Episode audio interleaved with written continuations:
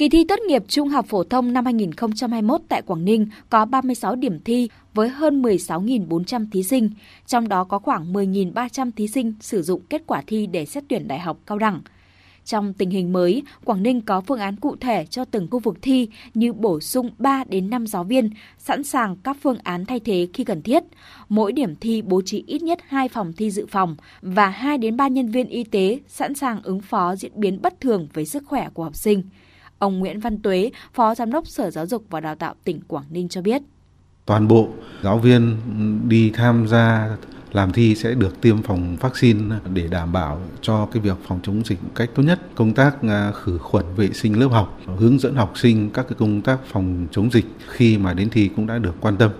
Tính đến thời điểm này, Quảng Ninh có một trường hợp là F1, 58 trường hợp là F2, không tham gia kỳ thi đợt 1 theo quy định của Bộ Giáo dục và Đào tạo. Dù vậy, tại các địa bàn xuất hiện các F0 trong những ngày vừa qua như Cẩm Phả, Vân Đồn, yếu tố an toàn vẫn là ưu tiên hàng đầu. Ông Đinh Ngọc Chiến, Phó Chủ tịch Ủy ban Nhân dân thành phố Cẩm Phả nói.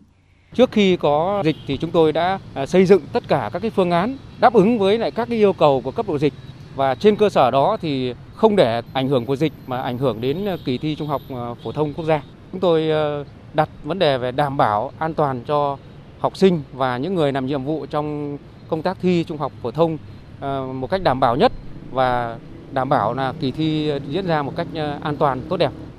Sở Giáo dục và Đào tạo tỉnh Quảng Ninh phấn đấu đến hết ngày 30 tháng 6, gần 2.000 cán bộ giáo viên phục vụ tại 36 điểm thi sẽ được tiêm phòng vaccine COVID-19. Năm nay, các học sinh ở đảo Quan Lạn của huyện Vân Đồn sẽ được thi tốt nghiệp tại điểm thi trên đảo mà không phải di chuyển vào đất liền như những năm trước. Quảng Ninh cũng lắp đặt hệ thống camera giám sát tại 45 phòng bảo quản đề thi, bài thi, phòng chấm thi nhằm đảm bảo tính minh bạch, công bằng tại kỳ thi trung học phổ thông sắp tới.